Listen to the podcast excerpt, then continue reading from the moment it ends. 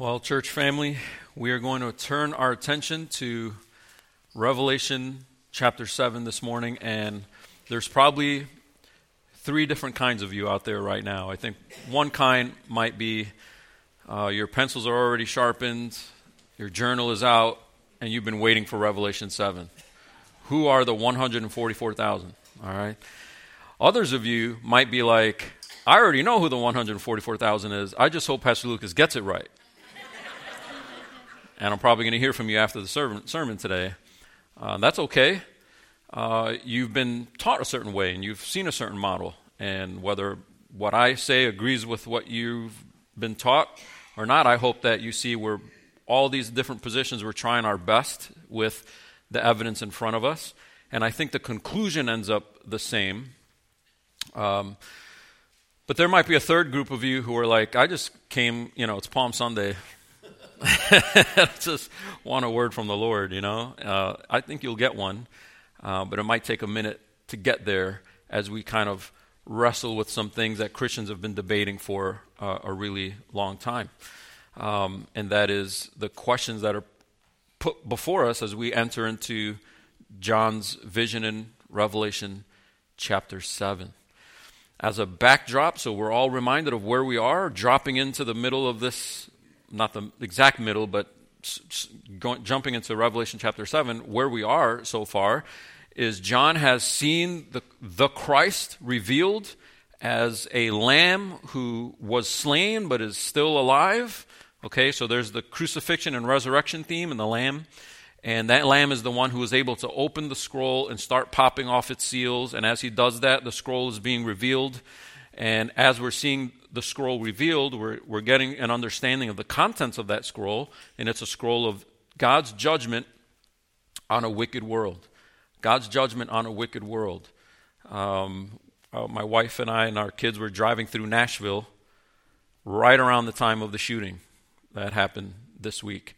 And again, you're reminded, especially as we're reflecting on a book of like Revelation, you're reminded of this longing that we have for someone to come and just put a stop to wickedness, right? And everyone's got their ideas on Twitter. But the book of Revelation is revealing to us God's answer. I don't care what millennial position you take, what you think about a great tribulation, or, or what 666 means. Christians agree universally that Revelation is about Jesus putting an end to wickedness, all oppression, persecution of his people, and rebellion against uh, Jesus Christ. And this book, even Revelation 7, however you take it, has to land there. It has to land there. What is your hope in this world of moral decay, evil, and wickedness? What is your hope? Right? The hope is that there's a judgment that the world is awaiting. And if you're in, you're not scared of the judgment, you're hoping for it. If you're out, you should be. You should be scared of it. But the door is not closed yet. You can enter. I hope you do today if you're not in. Turn with us, please, to Revelation chapter 7 as we've got some ground to cover here. Revelation is the last book in the Bible. You can turn there. If you didn't bring a Bible, I do encourage you to just open up an app or something or, or just Google Revelation 7 or something. Get there because I want you to see what's there in the page and not just hear my words. Revelation chapter 7. It begins by answering a question, which is the last verse of chapter 6. If you remember, chapter 6 gave us six of the seven scrolls. We're like, what happened to the seven, or six of the seven seals? What happened to the seventh seal? We're, we haven't gotten there yet. This is chapter 7 is like an interlude. But we saw six of them, remember? And number six was pretty devastating. Number six was a catastrophic mountains are flattened, islands are, are gone, uh, people are hiding in the rocks in verse 16. Uh, calling to the mountains and rocks, fall on us and hide us from the face of him who is seated on the throne. That's God. And from the wrath of the Lamb, Jesus Christ. For the great day of their wrath has come, and who can stand? Who can stand? when God finally, in that final day, unleashes his wrath on the world, who is able to survive that and after that happens, still be standing? Now, you would think the answer would be nobody. Nobody can withstand the wrath of the Lamb. But the answer is there are some who are sealed by the Lamb and protected from that final wrath of destruction. I think that's what's happening in chapter 7. I don't think he's like, we're done with chapter 6. Chapter 7 is something totally different. Let me answer a totally different question. No, I think he's answering the question that we left off on in chapter 6. Who can stand? The sealed. The people that are sealed of God won't be destroyed in that final deluge of God's wrath, just like in the days of Noah. Everything was destroyed. No one could withstand that flood, except those who were in the ark. It's, it, that was a preview of the final thing. Look with me just the first three verses. John writes After this, I saw four angels standing at the four corners of the earth, holding back the four winds of the earth, that no wind might blow on earth or sea or against any tree.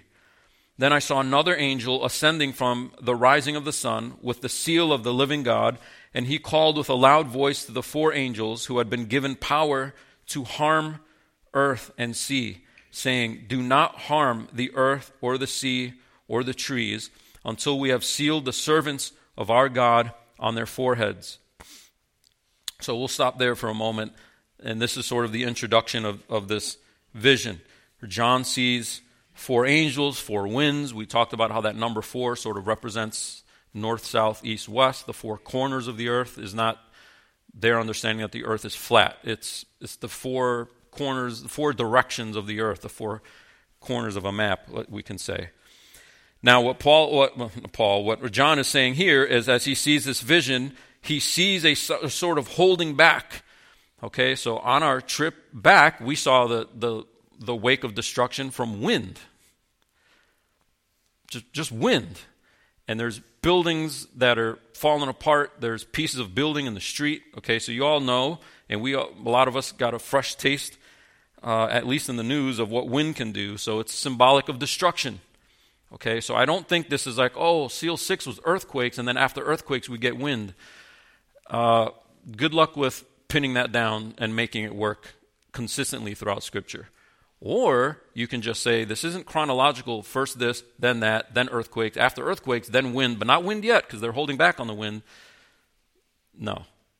Revelation, or uh, seal number six was already destroying the whole earth. Okay? The whole earth is shaken and, and, and rent, and now there's no sun, there's no moon. The stars fell to the earth. Remember that? That was seal six. Now we get God telling the angels, whoa, whoa, whoa, whoa, not even wind. Don't even blow on the earth yet. Well, which one is it? Is had he destroyed the earth yet? Or are we kind of going back a little bit and going, before that final thing, it's being held off? The final destruction of the earth is is being held back. The angels are ready to do it. They're ready. And God hasn't given them the permission yet.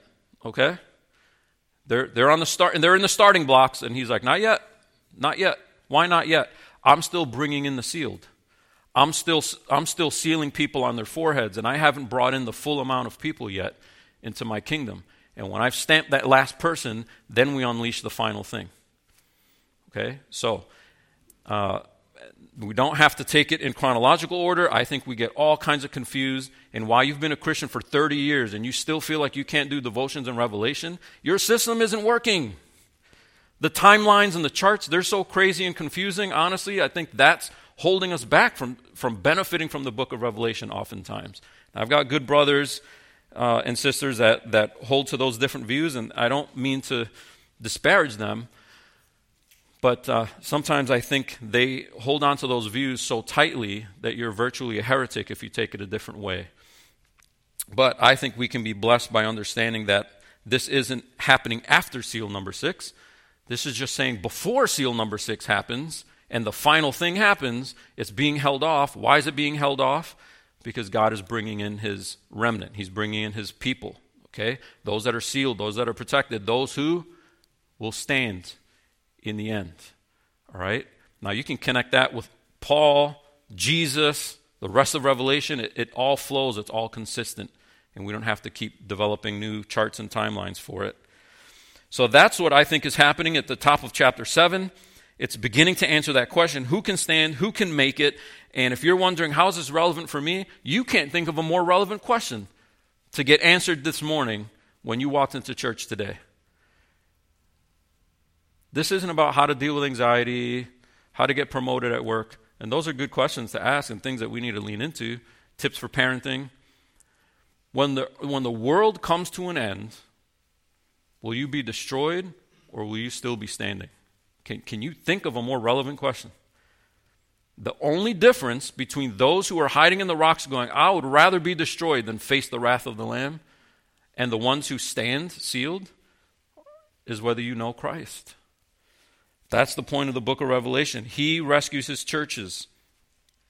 So these four angels are holding back these winds, they're holding it back from harming the earth. Notice that these aren't demons, this isn't Satan, it's God's judgments. Just like God sent plagues on Egypt, demons didn't send plagues on Egypt. Demons tried to mimic and copy those plagues to sort of delegitimize God's power in, in those uh, in that narrative. But God is the one that deals it. Why? Is he a big, grumpy, mean God? No, we're big, ugly sinners. Just like we sang about. And that's what communion is about. The person who goes, I'm not a sinner, God is just mean and grumpy, you'll hate him forever. You'll hate him forever. But those who go, you know what? I have I've sinned against this holy God. This this one who is worthy of glory and praise and honor. I've tried to take that praise and glory and honor for myself. I've rebelled against him. I need a way. Jesus provides that way.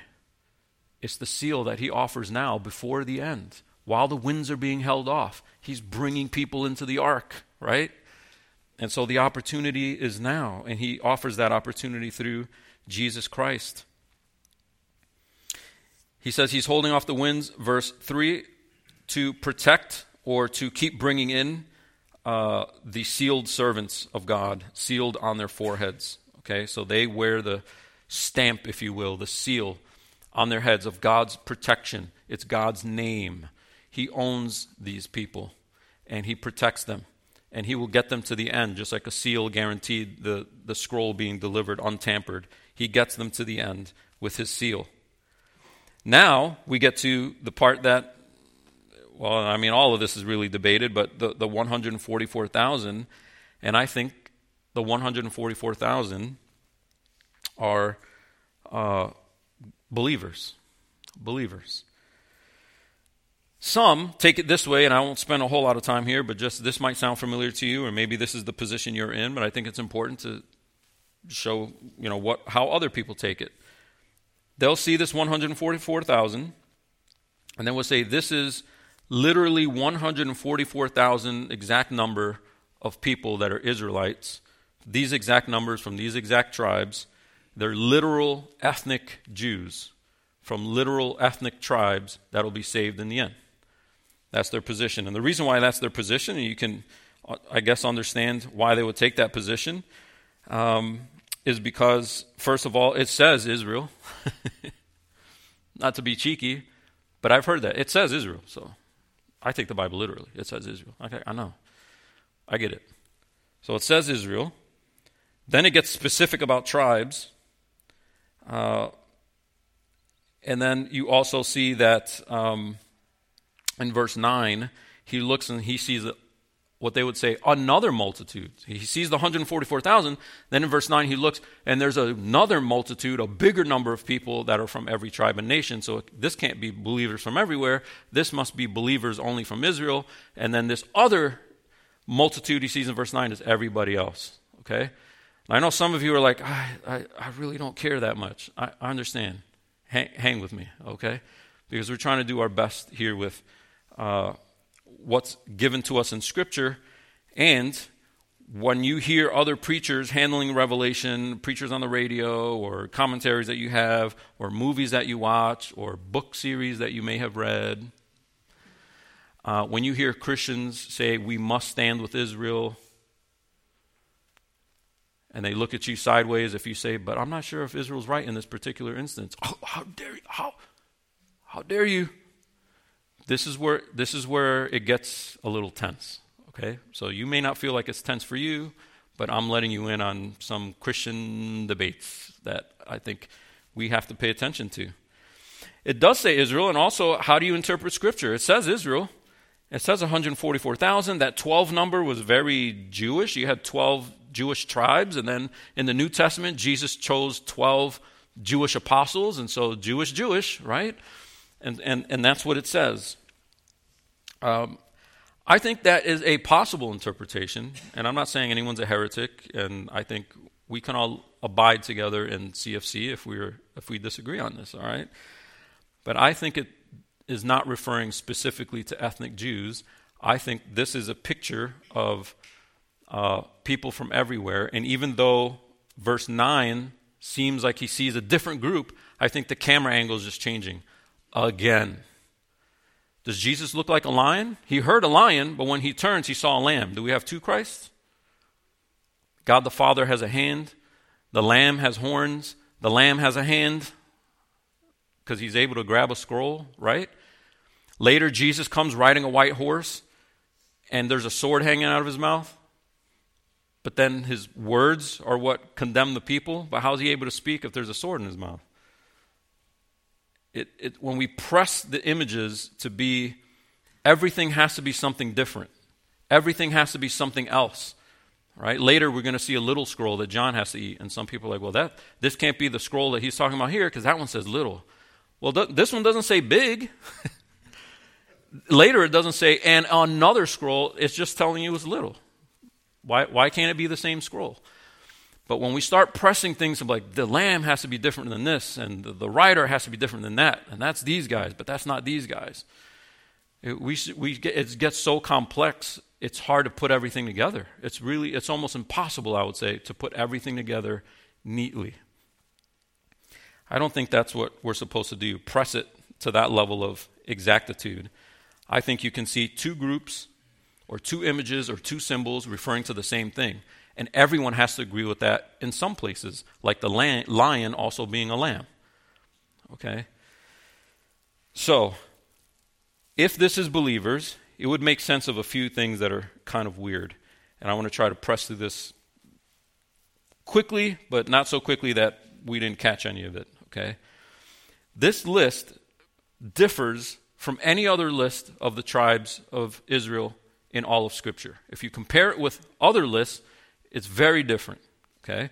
Sometimes you have lists of the sons of Israel. Sometimes you have lists of the territory tribes, right? The territories that they would get.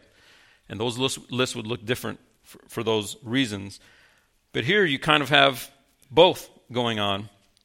You've got sons listed, uh, but if it was sons being listed, then why is, uh, for instance, uh, Manasseh in verse 6 is listed, and then Joseph is listed. Manasseh is a grandson, Joseph is the, the son. So either you would put Joseph or not put Joseph, and then put his two sons, Manasseh and Ephraim, right?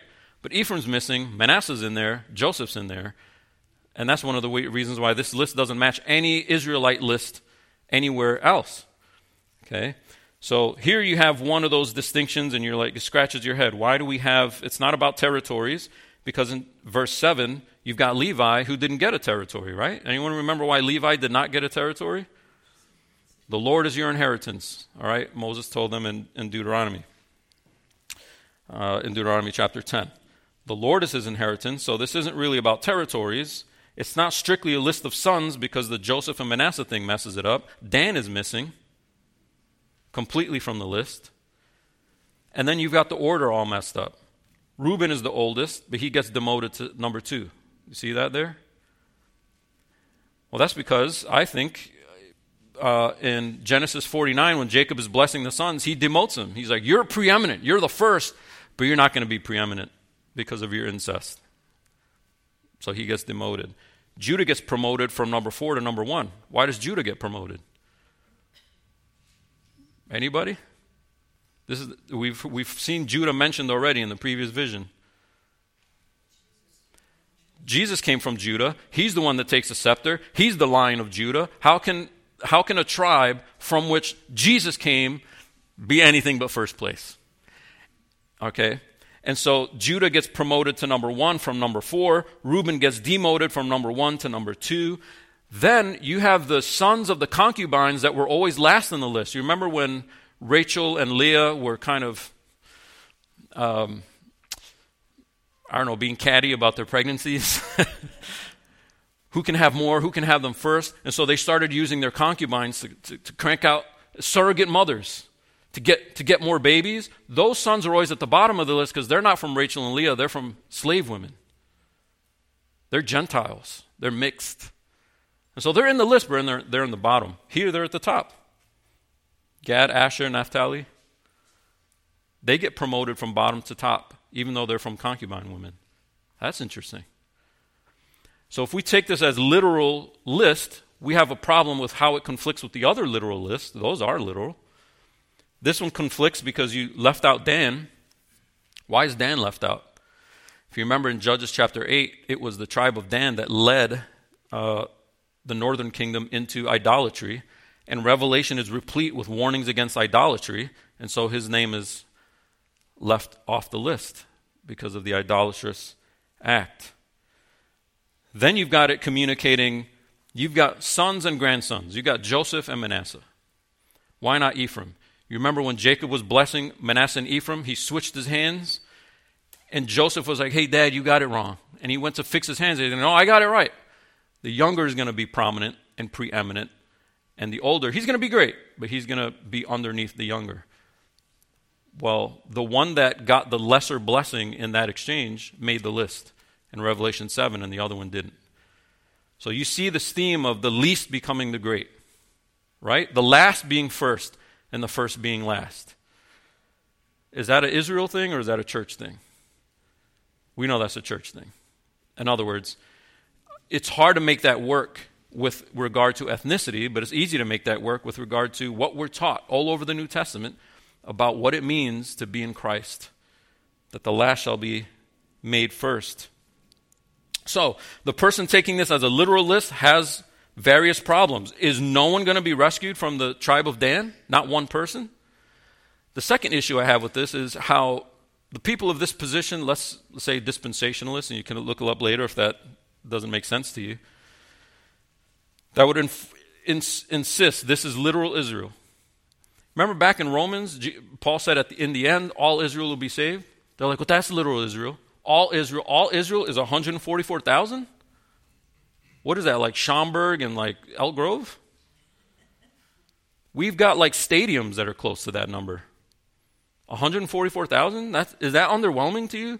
In the end, he holds off all these angels because God, in his magnificent grace, worthy to be praised, worthy of glory and honor, is going to rescue this tiny, tiny fraction of Israelites that God grafted back in.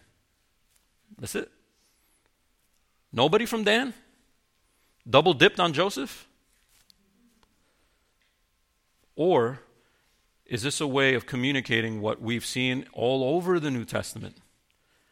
That Israel stands for God's people of faith. Did any of you, as a little child, some of you who are newer to faith have no idea what I'm talking about, and I'm about to embarrass myself, and that's okay, but you sang this little song when you were a little kid, hoping to get candy afterwards that your father was Abraham. Abraham had many sons, many sons had father Abraham. I am one of them, a Puerto Rican. Did you stand there singing? Like, I'm not supposed to be singing this song. I'm not Jewish.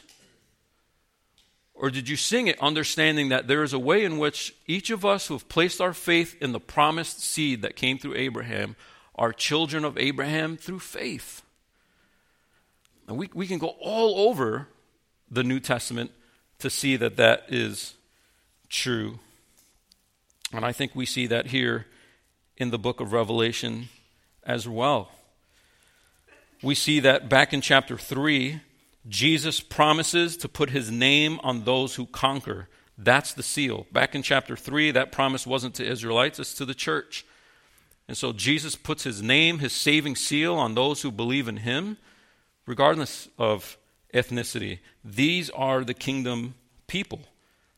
And then in verse 9, the point is that it's from everywhere. People from every nation and every tongue and every place on the earth can be a part of the tribal kingdom of Jesus Christ. And even dispensationalists will be like, well, that's true. I just don't think that's what's going on here. And I would say, okay, I think it's also true and also going on here. and then I don't also need 15 whiteboards to try to map it out. So every tribe, every, every nation from this multitude that we see in verse 9 is the same thing as what we see in the 144,000 in verses 5 to 8. At least one more thing to, to help prove the point. When you fast forward to Revelation chapter 14, you see the multitude of the, you see the 144,000 there again. You could flip there if you want to, and then we'll we'll we'll get back to our text. But one, the 144,000 appear in Revelation 14. He looks on Mount Zion stood the Lamb, and with him 144,000 who had his name and his father's name written on their foreheads. All right. Then he says, uh, the end of verse 3 No one could learn that song except the 144,000 who had been redeemed from the earth. It is these who have not defiled themselves with women, for they are virgins. It is these who follow the Lamb wherever he goes. These have been redeemed from mankind as the firstfruits of God and the Lamb. Pages are sticking here. In their mouth no lie was found. They are blameless. Then I saw another angel. Uh, flying overhead with eternal gospel to proclaim to those who dwell on the earth, to every nation and tribe and language and people. And he said with a loud voice, Fear God and give him glory, because the hour of his judgment has come, and worship him who made heaven and earth and sea and the springs of water. So there, the 144,000 doesn't say anything about Israel, it just says those who are redeemed from the earth. If this is a literal people, you've got 144,000. If it's the same group as those from chapter 7, the further literal detail you're given is that they're all male. Sorry, ladies. And they're virgins. 144,000 male virgins make it in the end. Wow. Now I got to put that on the whiteboard. See what I'm saying?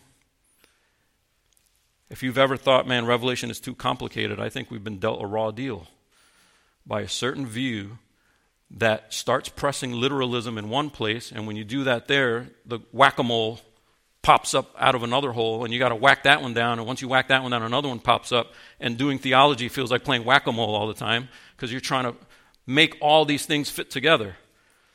And how do you make it fit together? You've got to give on the literalism in certain places.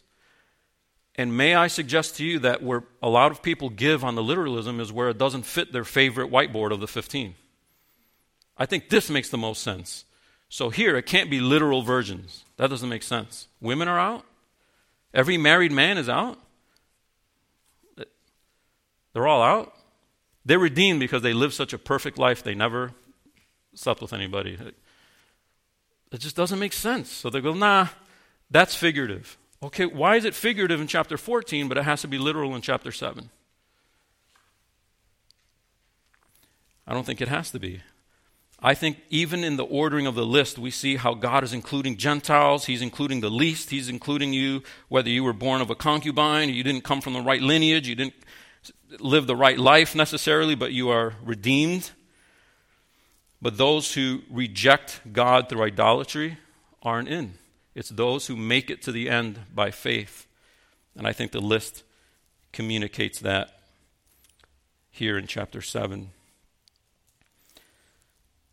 So, uh, I'm sure I'm leaving some things out, but I hopefully, hopefully that's enough for you to see that there's a way to take this, as much of the Bible does, that we have uh, precedent that Israel is the church, uh, and that it would make sense to take it the same way here. Let me just give you one more, and then we'll finish chapter 7. If you look at chapter 5, you remember chapter 5, we were there a few weeks ago. The creatures and the 24 elders fall down, worshiping the Lamb, each holding a golden harp, golden bowls full of incense, which are the prayers of the saints. And they sang a new song, saying, Worthy are you to take the scroll and to open its seals, for you were slain, and by your blood you ransomed people for God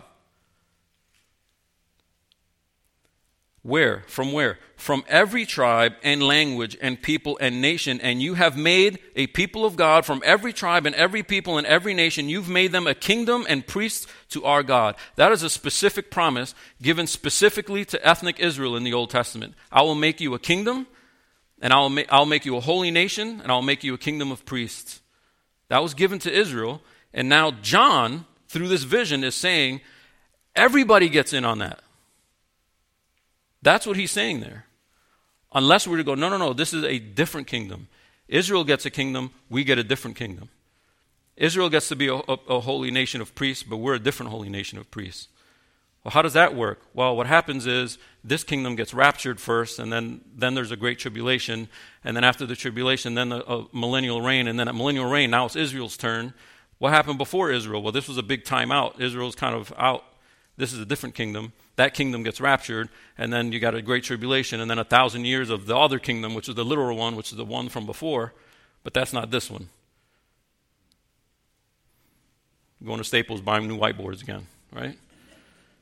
It's complicated because everything has to have its own separate compartment, or you can not press the literalism and say, I think when the Old Testament told Israel, I'm going to make you a, a, a kingdom and a nation that blesses all nations, he means the other nations are blessed because they get to be in on this promise. That they don't have a different seal on their heads, but they have the name of Jesus Christ on their heads. The promised Messiah from ethnic Judah puts his ownership on people from everywhere.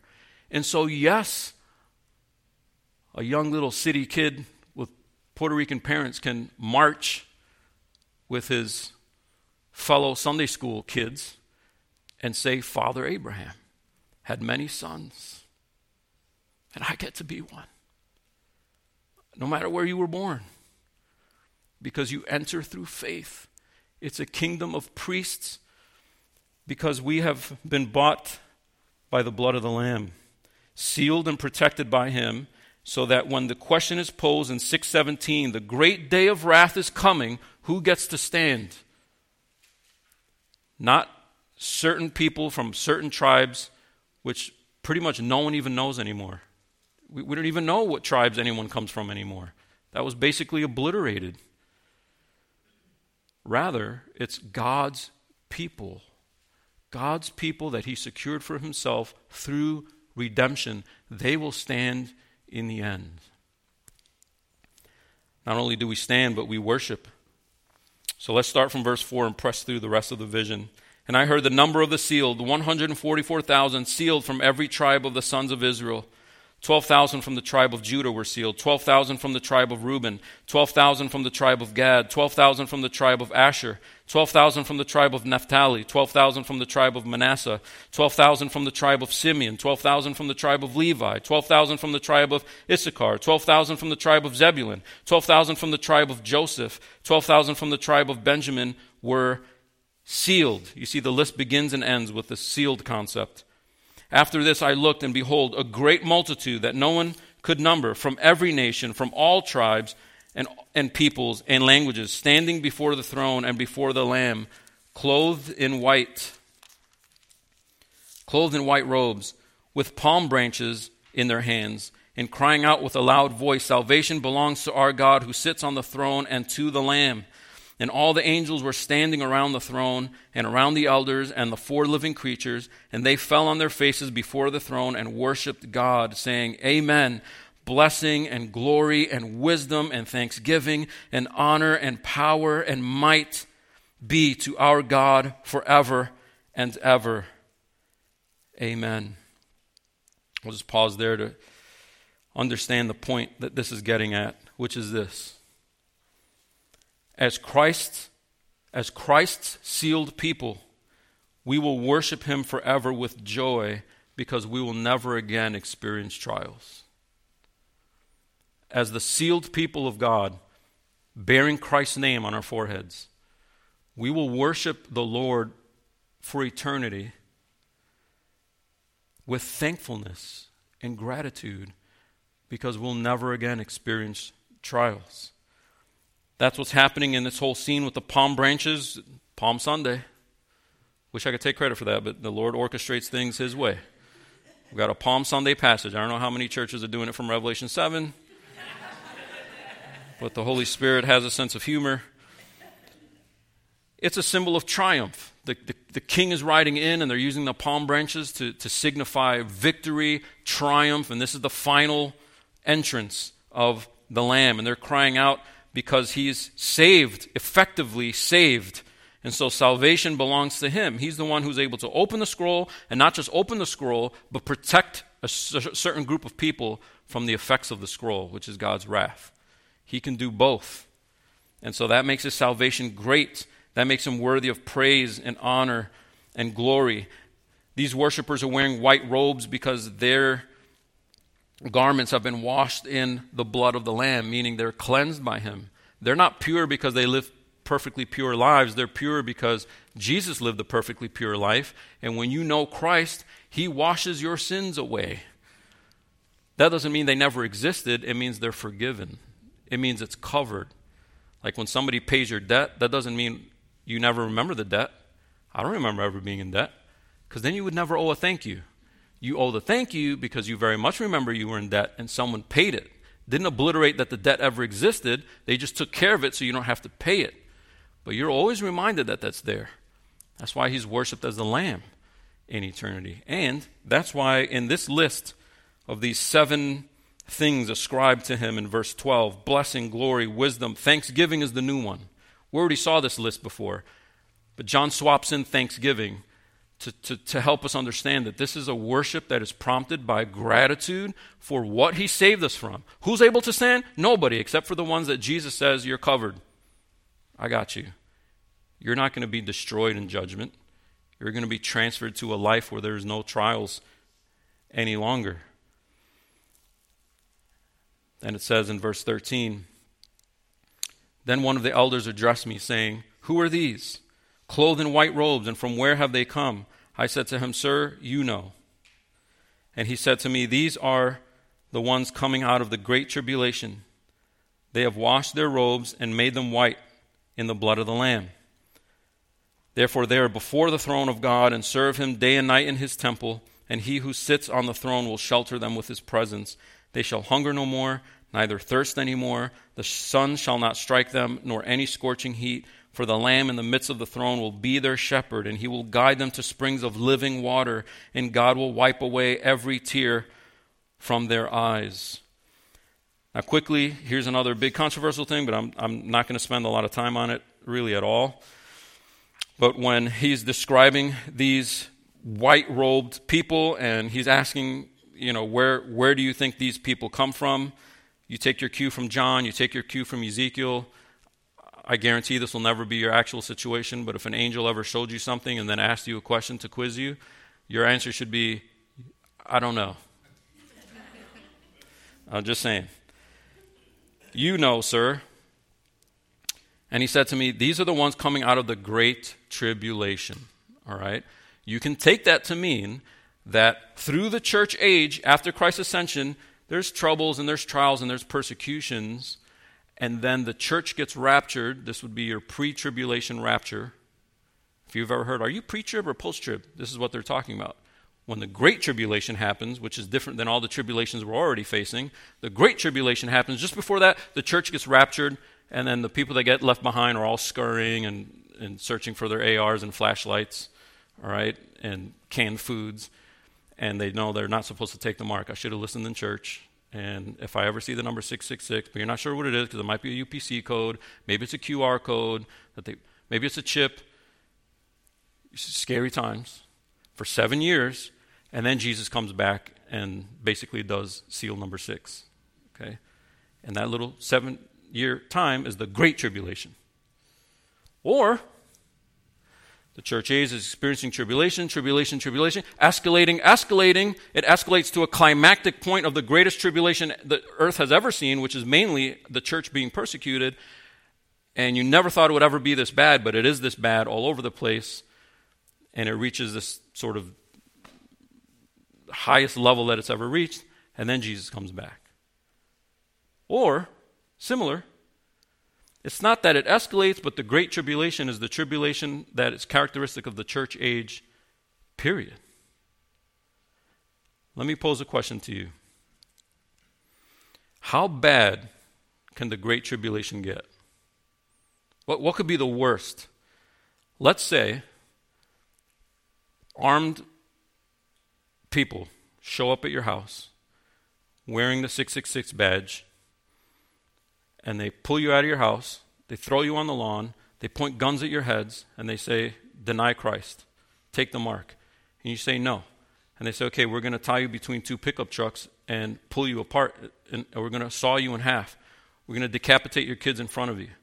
We're going to chop off pieces of your body until you. We're going to we're going to put a stake in the lawn and throw you up on it and throw gasoline on you, and then we're going to light you on fire. I'm trying to think of the worst things I can possibly imagine. Didn't I just describe what started happening right after Christ ascended? It is comfortable Americans who can afford the theology that we're just kind of this is just this is just kind of like, yeah, you might get denied on Facebook, but it's not a big problem. But the great tribulation, oh, that's the big one, is it? Go out of your bubble and pay attention to what's happening right now, right now, to Christians around the world that are, that are experiencing the kinds of things that I just described.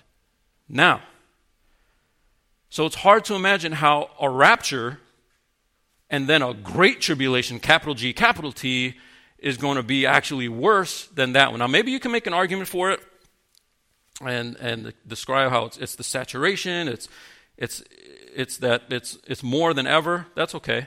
But like I said, remember, you can also see it as just escalating and escalating.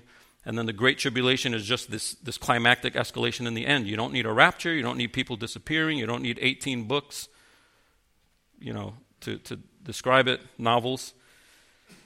It's pretty simple, guys. In this church age, the church is oppressed, harassed, persecuted. When Jesus said, Follow me, he didn't say, Pick up your cloth. He said, Pick up your cross. Wait a minute, we're going to get executed? Yeah, yeah, you're following the persecuted Christ. They're going to hate you on account of me. When? In the last seven years? No, right away. What happened to the 12 apostles? What's been happening to Christians throughout the church age? So, this book is written not to comfortable people who think that suffering is in the future. This book is written to people who are quite uncomfortable now, experiencing things now that are at the hand of those who would wish to stamp out the church. And this is a, a cry of victory. And this is Jesus communicating to the churches through John that if you hang in there and you persevere, you will make it in the end. You'll be the one standing, not the unrighteous. They'll be crushed but you won't be crushed, even if it feels like they're crushing you now. You will survive because you're my saints, you're my sealed. You're the ones I'm granting the white robes to, and you will make it in the end. And forever you will worship me because even though this wilderness experience right now is, this, is characterized, verse 16, by hunger and thirst, you feel like you're in a desert and the sun is beating on you and you're getting scorched by the heat. You'll make it. And then when you're finally in that day, no more trials, no more tribulations, no more persecutions, no more oppression. God will wipe away every tear from their eyes. You notice there's tears there first, then He wipes them away. This is not a promise that we don't experience pain. He's going, you know, the scorching heat that was so brutal? Yeah, we remember that. That's gone now. But the way some people argue is, well, God would never hurt his people, so he has to rapture them before the Great Tribulation happens. God will never hurt his people. Again, I turn you to Operation World or some similar website, Voice of the Martyrs, something, and try to tell those Christians in other parts of the world that the Great Tribulation isn't happening yet. Might be a hard sell. But when we lean into it and we see that this world is full of persecution on the Lord's saints, and I hope it does get better here in the States before it gets worse, but it might get worse. And it might be harder for our kids. It might be even be harder still for their kids to be Christians. The sun's going to get hotter, perhaps. But we have a shepherd who guides us to the springs of living water, and one day the promise is no more tears, no more heat. That's not a promise for right now, that's a promise for the final time. And that promise is yours if you're in Christ. You are of the people of God if you are in Christ Jesus. And you can hold that hope out to those who they're not they're, they don't trust that there's actually going to be a great deluge and this stupid ark that you're building is worth anything. But some people are wondering, and some people are hoping. They just don't think they have a ticket to the ark. You can give them one by inviting them to know Christ. Let's pray. Fathers, we read through this book, it's full, of scary images, and it makes sense as we turn on the news and we see scary things. Um, whether it's a church getting blown up, or a Christian school getting shot up, or Christians getting hauled off and executed, um, all the way down to the things that maybe each of us in here might deal with in some level. Maybe our commitment to Christ makes our marriage uncomfortable because of our unbelieving spouse, or our commitment makes it uncomfortable with our parents, or vice versa with our kids because we spent all this time not serving you, now we're serving you, and the kids think it's a phase or something like that. We think of coworkers, neighbors, extended family members who have a difficult time with us, really it's because they have a difficult time with Christ in us. And it's difficult to navigate that, Father, but we pray that you would encourage us to press forward, that you would build us up, and that we would hold out this invitation of hope to those who are still lost, those who don't have the refuge of Christ, that they can escape that the scariness of the end and be invited into the hopefulness hopefulness of the end by coming to know Jesus Christ as Savior and the one who forgives truly by his own blood. Help us to worship you that way, Father, now, even as we close in this song. We ask it in Jesus' name. Amen.